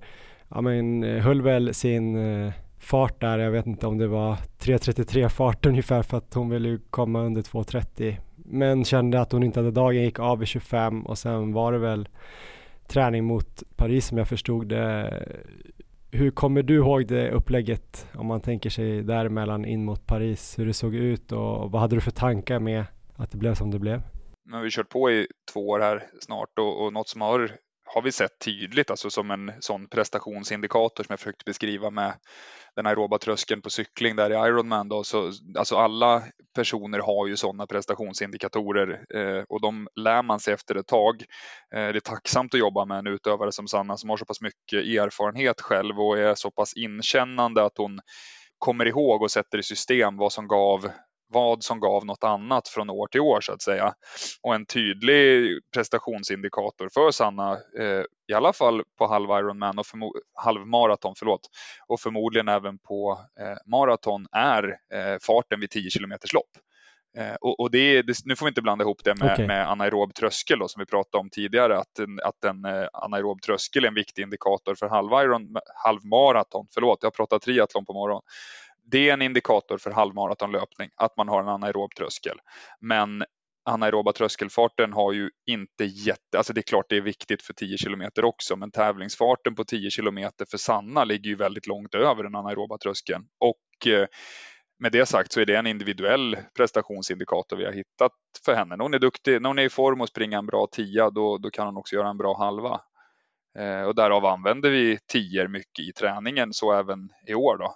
Mm. Hon nämnde ju ett pass där som eh, hon kallade för, för Jeffs, eh, alltså Jeffs favoritpass, 4 gånger 2 plus en kilometer i 10k fart, 90 sekunders vila tror jag det var. Eh, varför gillar du det så mycket? Just det. Nej, men det är väl, eh, det, det är, till att börja med så är det faktiskt inte mitt. Jag ska vara att pudla direkt och bara erkänna att jag, det är en eh, copy-paste från ett av Brad Hudsons eh, formdrivningspass för 10 km träning. Eh, och, och nej, men jag gillar taken. De första fyra tvåorna går ju i 10 km fart. Eh, vilan är hyfsat kort ändå, 90 sekunder, så det blir någon form av 50-50 förhåll, alltså halv, halva arbetstiden, lite, dry, lite knappt. Det blir jobbigt som fan. Kanske inte så jobbigt om man är i tävlingsform, alltså det går ju inte att jämföra med att springa en tia sammanhängande, men de här passen görs ju när man är belastad, så att som som, som stimuli under en träningsvecka så är det tufft. Och sen avsluta den där sista kilometern egentligen eh, all in det, där är liksom maximal aerob hastighet. Och, och, det finns ju flera aspekter i det. Rent fysiologiskt så är det ju ganska välviktat för vad man klarar av under en, en träningsprocess. Men sen tror jag att den i den här tävlingsfarten, fasen, träningsfasen in mot tävling så är ju den mentala aspekten är eh, stört viktig och, och, att kunna växla upp när man redan är riktigt mosad på träning. Det tror jag är en grundförutsättning för att hålla sista två, tre kilometrarna på ett 10K-lopp också. Men det var mycket eh, träning i 10K-fart då för att eh, spetsa den egenskapen då som du sa. Sen pratade hon om två veckor tror jag det var inför loppet där det var lite annorlunda och mer löpning i eh, halvmaratonfart och även lite långsammare men, men två dubbeldagar per vecka. Berätta lite om det upplägget. Mm. Alltså, jag, jag kommer ju från en, en värld där man liksom gärna tränar två pass om dagen. Eh, nu, nu, springer väldigt många löpare dubbelpass också. Eh, det är ofta, ofta joggar när man kör distans för att liksom inte bli lika sliten och så vidare. I triathlonvärlden så är det väl kanske lite mer kutym att man tränar två eh, ordentliga ut, alltså utvecklingspass samma dag eftersom det behövs. Eh, så. Mm. Men, men eh, vi upplevde tidigt inför EM 2022 att det blev kanske lite mosigt att springa, nej förlåt innan Stockholm var det eh, 2022, att det var lite mosigt att springa de här riktigt långa hårda maratondagarna Eh, med de jättelånga passen. Så att det här med att köra två, träna hårt två gånger om dagen, ja, men en bra blandning. Liksom, eh, man får tillräckligt mycket stimuli samtidigt som vi lättar upp det så att det, det blir ju lite mildare än att springa jättestora dagar. Då. Men sen på sista raden så blir förmodligen dagen lite tuffare än att köra ett långt pass också. Och, och ehm, det, det gifter sig ju lite bra med de sista träningsveckorna inför ett, ett, ehm, ett, ett viktigt lopp. Man vill, alltså jag, under, tidigare under, under um, grundträning och, och, tidigare i förberedelsen så tycker jag absolut att man kan använda sig av en träningsvecka som är byggd på ett sätt så att man har tre tuffa toppar i en vecka om man tänker sig liksom ur ett rent belastningsperspektiv. Att man har ett litet block på tisdagen är tufft till exempel, torsdagen är tuff och lördagen är tuff. Då har man liksom tre pikar där, där belastningen sticker upp och så tränar man lite lugnare däremellan. Medan i, i eh, de sista förberedelserna så vill jag hellre ha två större toppar eh, som faktiskt är betydligt hårdare men med mer återhämtning emellan blocken då, eller blocken i veckan. Är du med på resonemanget? Pikarna blir högre men de blir Absolut. inte lika många så att det blir ett större akut stimuli och jag menar en, en tävling är ju det maximala stimulit man kan, kan uppnå. Då måste vi ju vikta, hitta någon form av belastningsstruktur där man kan ha tävlingslik stimuli i tillräckligt stor utsträckning och, och gör man det tre gånger i veckan då blir det lite för mycket och, och där någonstans så kokar vi väl ner i att de här dubbeldagarna funkar Eh, väldigt bra. Men tappar man någonting eh, mot att göra då kanske, jag vet inte om det är traditionellt, men det har väl varit många som sprungit på halv, halvmaraton kanske gör något större pass med kanske jag vet inte, 12 till 15 kilometer i, i, i halvmarafart. Det kan vara 7 gånger 2 vissa hårdingar kör 3 gånger 5 3 gånger 4 4 gånger 3 och sådana där pass med flytvila. Ja, men de där passen har ju, har ju gjorts. Alltså i, i varianter har ju de passen också gjorts, det du beskriver. Mm. Men, men eh, det, det, blir ju alltid en, eh, alltså de kortsiktiga målen och de långsiktiga måste ju läggas i lager på varann liksom. Och det, det här, här i den här situationen jobbar vi med en löpare som på sikt vill bli riktigt duktig på maraton och när man kommer från en bakgrund där träningsvolymen har varit lägre och så vidare så kan vi ju inte och dessutom gillar att tävla mycket och får en bra kick av det så kan vi, man, vi kan ju inte släppa långpassen och så vidare. Eh, vilket innebär att man, man får komma åt uthålligheten på lite andra sätt. Det kostar ju att springa jättelånga specifika halvmaratonpass såklart, vilket kanske föranleder att det blir en lägre total löpvolym. Så det är ett resonemang vi för hela tiden, att hålla vikten, eh, alltså en klok viktning mellan att springa fort idag och kunna springa fort på maraton om tre år. Är du med på, på tänket där? Absolut. Eh, så det, ja, det är en trade-off. Vi, vi gör en liten bedömning var, inför varje viktig, lite viktigare lopp. Hur mycket kan vi backa av från den, den liksom, det längre perspektivet? Hur, hur viktigt är det nu? Jättespännande. En annan löpare som du också tränar, Johanna Bäcklund sprang också väldigt bra på mm. halvmaraton här. 1.14.31. Personligt rekord vid eh, Ja, är hon född 85, Monne? Eh, det stämmer, ja. Johanna, har hon haft något eh, liknande upplägg eller tränar du henne på ett annat sätt inför halvmaraton? Faktiskt inte alls eh, lika eh, skulle jag säga, utan det, det gör väl det här eh, spännande. Det, de, de har väldigt olika profiler, alltså ur ett eh, fysiologiskt perspektiv. Helt olika reaktioner på puls, alltså de kan träna tillsammans, göra samma serie, uppleva serien lika hård, vilket ändå är en viktig indikator. Men de har helt olika liksom, pulsdrift och hur lång tid det tar att komma in i respektive träningszon och hur mycket tid som spenderas där. Så de är väldigt olika eh, och det går inte att träna dem lika eh, heller de gör ju i princip joggpass tillsammans. Det, där, är ju, där möts ju alla och är lika. Liksom. men, men sen utvecklingspassen har vi, det har väl blivit lite mer och mer att de ser väldigt annorlunda ut. Vad behöver Johanna då eh, för att bli i form till en halvmaraton? Alltså till att börja med så behöver ju Johanna träna väldigt hårt och hon, hon tål att träna väldigt hårt. Där är ju en, en balansgång hela tiden att vi inte, det har nämnt tidigare också, att man inte passerar gränsen för vad som är konstruktivt liksom, utan att man tränar jävligt hårt men, men ändå eh, tillräckligt återhållsamt för att ingenting ska hända. Johanna, hon, hon eh, hon har sprungit ganska mycket, betydligt mer intensiv löpning nu sen i eh, höstas och det har ju burit frukt. Och då pratar jag eh, träning över tröskel, vilket kanske inte är gängse just nu, men vi har bedömt att det skulle vara något och, och det var det ju faktiskt. Spännande. Hon skrev ju om något pass, jag tror det var veckan innan som var, hon varvade åtta minuter i halvmaratonfart med två minuter snabbare än halvmaratonfart. Jag tror 10 till 15 sekunder skrev hon. Sex gånger, ingen vila. Mm. Hårt pass. Eh, men det, det, är ju det är ett väldigt hårt pass och de, alltså, gör man det bra så, så alltså, du ska vara i form för att ta dig igenom det överhuvudtaget. Så är det.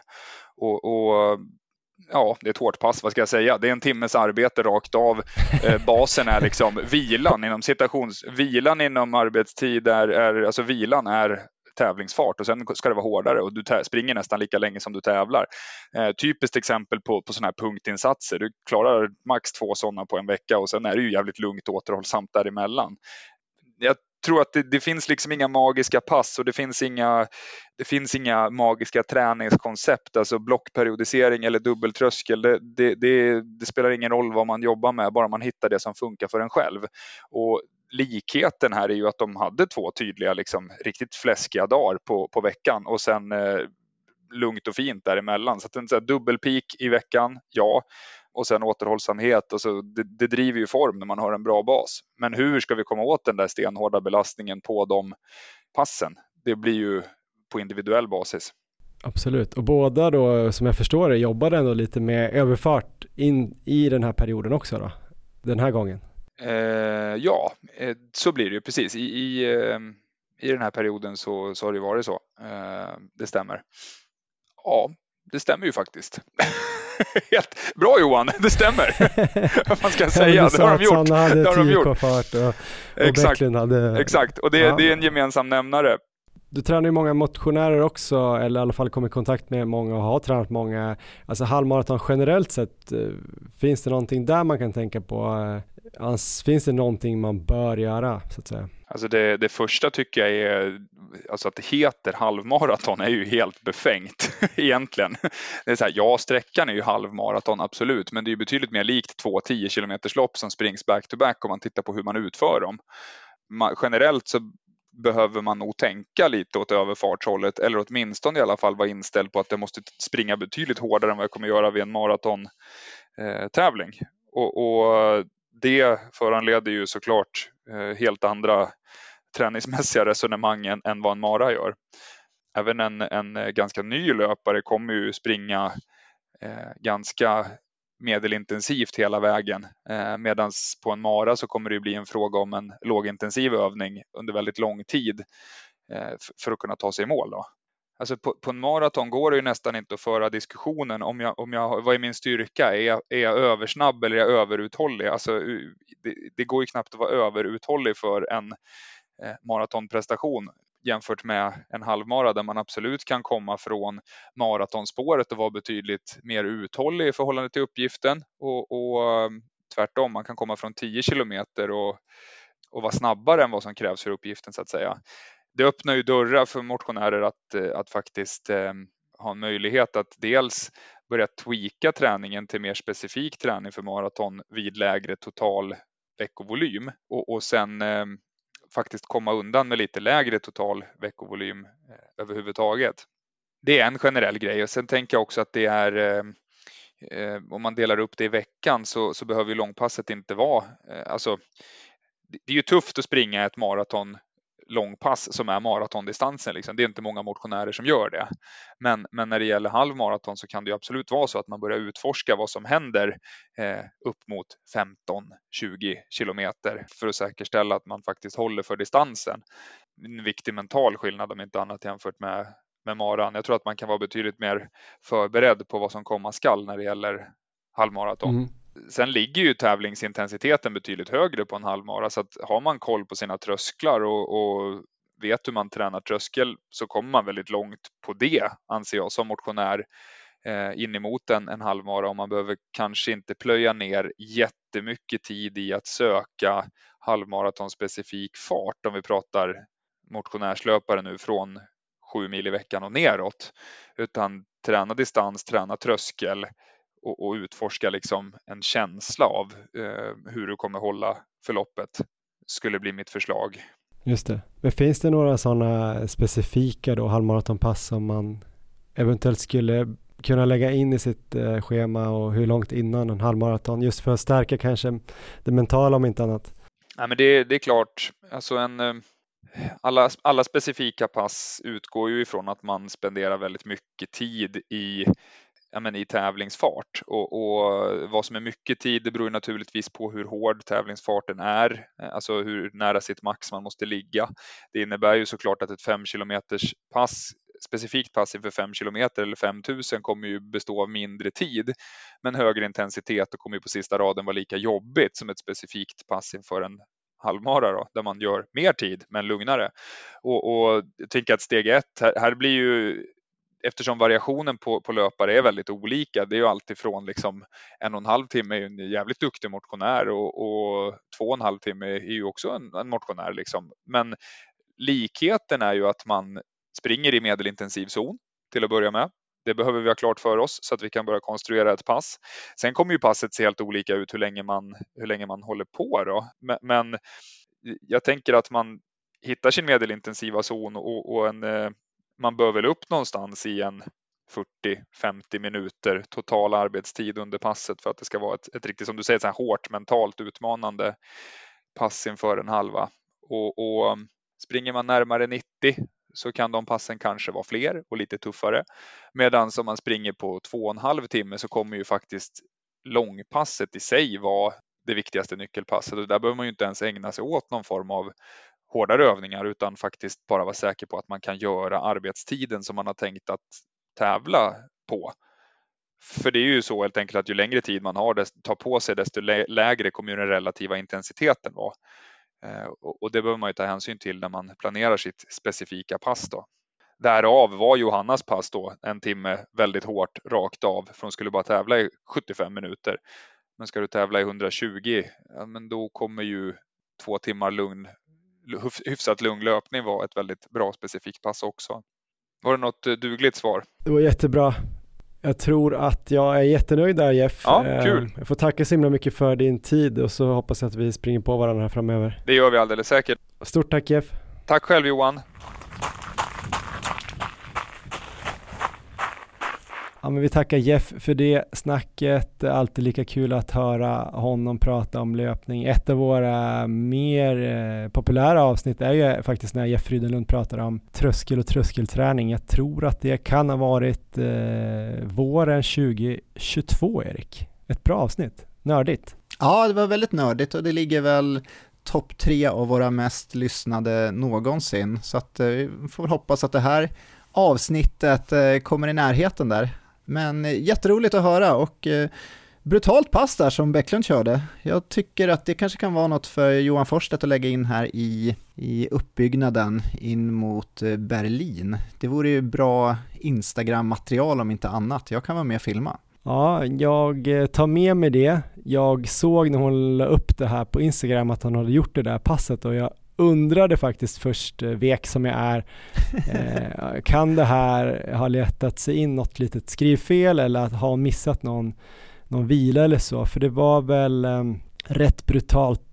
Det var väl åtta minuter halvmaratonfart, sen två minuter snabbare och sen kom det ingen vila utan det var åtta minuter halvmaratonfart igen och så gjorde hon det där sex gånger. Sex gånger åtta minuter med två minuter överfartsvila kan vi kalla för det. Ja. Och, det och det är ju bara Johanna Bäcklund som fixar sånt och eh, det är ju extremt imponerande. Hon har ju gjort brutala pass förut och det, det ger ju resultat. Vilket fantastiskt lopp ja. hon sprang här, jätteroligt. Ja, men det skulle kunna vara intressant att snacka lite med dig om vad du tror. Jag kanske inte kommer testa just det där passet, men tidigare när jag sprungit halvmaraton så har jag ju gjort det, jag vet inte om det är traditionellt, men jag har haft på slutet då någon specifik period och där har jag haft ett pass i veckan som har varit eh, lite längre intervaller i halvmaratonfart. Ibland har jag kanske börjat på eh, 12 gånger 1000 eh, med eh, då kanske 200 till 400 meters eh, flytvila och sen har jag byggt upp då kanske gjort eh, 6 gånger 2 4 gånger 3 3 gånger 4 någon gång gjorde jag 2 gånger 6 kilometer. Jag har alltid landat runt 12 kilometer i eh, totalt arbete då i, i halvmaratonfart. Vissa vill ju köra 3 gånger 5 till exempel, eh, vilket jag tyckte varit hårt. Men eh, om man kollar då på Sanna så hade hon ju inte sådana pass inför eh, Paris där, så det är lite spännande hur jag ska gå. Vad tänker du någonting Erik? Ja, men jag är nästan lite inne på att du kanske inte ska göra så den här gången och eh, fokusera mycket på lite så här klassisk tröskelträning, lägga in den typen av pass, typ så här 9-10 gånger 1000 i tröskel och kanske lite två kilometers intervaller som Jeff är inne på här också. Och inte ha de här eh, passen som kanske liknar maratonuppbyggnaden när vi bygger upp eh, den typen av pass eh, under den här specifika perioden in, in mot loppet. Sen så tror jag verkligen, du, du har ju 10 kilometers tävlingar inplanerade och det tror jag är ett väldigt eh, viktigt inslag i halvmaratonuppbyggnaden. Jag vet det själv när jag sprang halvmaraton som bäst för ett par år sedan, så det kom alltid efter jag hade gjort några 10 km lopp innan. Så att jag tror du har en bra plan med det där. Eh, så att jag ty skulle tycka det var intressant att uh, fokusera mycket på tröskelpass, få in mycket tröskelintensitet och sen så några tävlingar på 10 km där du får in uh, överfart också. Så li lite mer åt det hållet. Ja men eh, spännande. Jag har haft någonting här som jag har, har, skissat på. Jag har inte fått till det exakt nu för det har varit så mycket vid sidan om löpningen då eh, de senaste tiden. Men, men det är en tre veckors eh, metoden kallar jag den för och det är då eh, två ganska rena tröskelveckor där jag kör lite som jag har gjort att det har varit som, jag kanske inte har kört så många dubbeltrösklar men jag har kört tröskelpass måndag, onsdag, fredag lugnt långpass lördag runt eh, 20-25 kilometer och de här trösklarna har då varit typ sådana här tröskelpass som de som gör dubbeltröskel kör då så kanske det har varit eh, kanske 20-25 gånger 400 måndag och så har det varit kanske lite längre på, på onsdag, en kilometer eller, eller liknande. Fredagen har det kanske varit ett tempo först eh, 4-5 kilometer och sen en backe på det eh, och så kör man det två, två veckor och sen den tredje veckan har jag tänkt att jag skulle kanske köra ett lite hårdare pass där jag liksom får jobba lite mentalt. Och sen om det är ett snabbt pass eller ett typ halvmaratonsfartspass, det vet jag inte. Jag tror från början tänkte jag att jag skulle köra ett ganska utmanande pass i början av veckan, måndag, tisdag där, eh, där jag får pressa mig lite. Jag tänker att jag behöver, behöver det mentalt och sen kanske i slutet av veckan, typ på fredagen, köra ett lite längre långpass för jag tänker att jag också ska springa Stockholm Marathon. Så jag tror att jag behöver börja tänka redan nu att jag ska springa runt 30 och över så att inte det blir eh, för hemskt på Stockholm Marathon. Så, så det har jag haft någon plan och sen kanske sista, alltså från någon gång i, i mars där att jag börjar lägga in lite sådana specifika pass och sen krydda det med kanske den här tävlingen två sjöar runt tror jag den heter. Ja. Aldrig sprungit den. Det finns ju lite olika distanser, både tror jag 16, om det är 8, någon av dem då kanske Kanske 16 i någon typ av halvmaratonansträngning skulle ju vara ett riktigt bra specifikt pass. Eller att köra 8 lite hårdare för sen är det premiärmilen veckan efter då. 10 kilometer som jag tänker att jag går så hårt jag kan den dagen utan att toppa för det så blir det nog väldigt bra för Berlin då som är två veckor efter premiärmilen. Så det blir ju ett specifikt pass på sätt och vis då, 10 kilometer rakt av förhoppningsvis lite snabbare än halvmaratonfart. Så, så någonstans där ligger jag i planeringen. Det tycker jag låter helt fantastiskt och eh, just eh, när loppen ligger tror jag är väldigt bra också att driva upp formen. Det här första, eh, ja, går det för den långa distansen där på två sjöar runt, det kanske kan vara en idé att köra, vad ska man säga, eh, första åtta lite lugnare och sen så kliva på i tävlingsfart sista delen.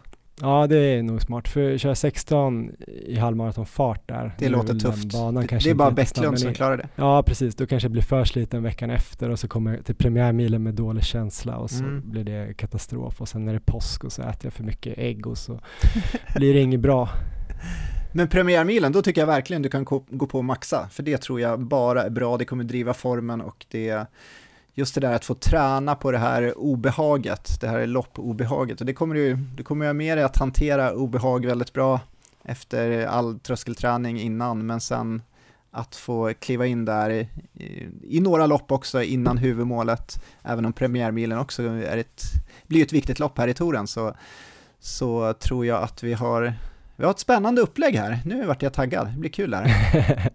ja, men jag är lite sugen. Alltså just det här mentala känner jag, att få den här genomköraren. Mm. Kanske inte så hårt som Bäcklund, men något av de där specifika som jag gjort tidigare med kanske flytvila emellan halvmaratonintervaller, om, om man kan få in det. Men jag vet inte om jag behöver det med de här två tävlingarna, men kanske att jag får in ett sånt pass 9-10 dagar, alltså där precis innan påsk när det har gått fem dagar från premiärmilen, kanske att man skulle kunna testa att köra 4 gånger 3 eller 6 gånger 2 eller liknande. Jag tror jag gjorde 6 gånger 2 eh, åtta dagar innan Göteborgsvarvet där jag har mitt pers. Då skulle jag nog göra 7 gånger 2 för jag tror att Sara Lahti hade gjort det innan hon slog svenskt rekord på halvmaraton. Men jag kommer ihåg att det var varmt, jag var utomlands och jag höll inte riktigt ihop det så jag gjorde nog 6 men då tror jag det var ståvila till och med. Men eh, något sånt där lite större pass tror jag kan vara bra. Men det är nog mer bara för sitt ego och självförtroende tror jag. Jag tror ändå man skulle kunna ha det om man har kört så mycket tröskel, pass runt 10 någon tävling och långpass mellan 20 och 30. Ja, jag tror, jag tror också långpassen behöver inte vara så långa inför ett halvmaraton, men jag, jag förstår ju att med tanke på att du ska springa Stockholm Marathon senare, även vill få in ganska rejäla långpass. Men eh, hur tänker du med långpass med fartinslag på slutet då? Blir det för slitsamt att lägga in sådana också i ekvationen? Jag tror de här veckorna om jag ska köra sådär måndag, onsdag, fredag, eh, då har jag också funderingar på att köra kanske eh, dubbeltröskel på onsdagar om jag har tid och ork. Kanske något lättare pass på förmiddagen då och sen kanske ett lite hårdare tröskelpass på kvällen. Eh, då tror jag det blir såklart för hårt att köra det på lördagen. Men den här tredje veckan då, när jag tänker att jag ska köra ett lite hårdare pass, eh, kanske utmana lite fart, kanske 5K-fart till 10K-fart för att jobba lite på den här överfarten och eh, våga tro på att jag fortfarande kan springa hyfsat snabbt. Eh, då skulle jag kanske på den fredagen eh, köra lite hårdare långpass. Och någon vecka kan ju det vara att man kör 30-35, alltså mer bara att utmana eh, längden på långpasset. Men någon vecka skulle ju absolut det kunna vara att man springer ja men typ eh, 15 till 18 eh, halvsnabbt och sen kör en femma i halvmaratonfart i slutet eller kör någon jojo pass eh, under långpasset eventuellt. Och även de här eh, fyra gånger tre om man kör 500 meters joggvila, om man gör något sånt så det blir ju ganska långt med uppvärmning och sådär. Så att eh, det kan kanske komma något sånt Erik. Vi får se. Ja, det ska bli spännande. Det kan bli ett spännande, spännande premiärmilen där, när du ska maxa och jag ska köra Gärderud-metoden eventuellt. ja, det vill man inte missa. Ja men jättebra Erik, då får väl du eh, cykla vidare där då i Uppsala. Jag hoppas att eh, mitt liv blir lite lugnare här eh, Eh, framåt eh, mitten av den här veckan. Det går ju ett flyttlass imorgon och eh, sen så ja, men lämnar vi över nycklarna till, till vår lägenhet här på Tegelviksgatan och börjar ett nytt kapitel här i livet. Hoppas det blir lugnare än vad det varit de senaste veckorna. Följ Maratonlabbet på Instagram. Där ska vi ju komma igång och lägga upp lite mer material här. Den här veckan lovar jag. Erik, du är ju så med ansvarig. Du har ju satt en strategi för det där. Nu gäller det bara att vi håller det. Eh, vi heter ju också erik.olo och Johan Forstedt på Instagram. Vi finns på Strava under våra vanliga namn och vi får eh, tacka alla för att ni har lyssnat och tacka alla för fina ord eh, om förra avsnittet. Eh, vi hoppas att vi ses på någon runda eller ett lopp framöver, antingen eh, IRL eller online. Och det gäller ju dig Erik då. Någon löprunda framöver vore ju kul men annars får du väl cykla försiktigt och så hörs vi om två veckor igen. Ja, men det får bli målbilden när jag sitter där på cykeln att vi snart kan springa tillsammans igen. Både du och jag och eh, alla lyssnare. Så ja, lycka till med träningen. Detsamma.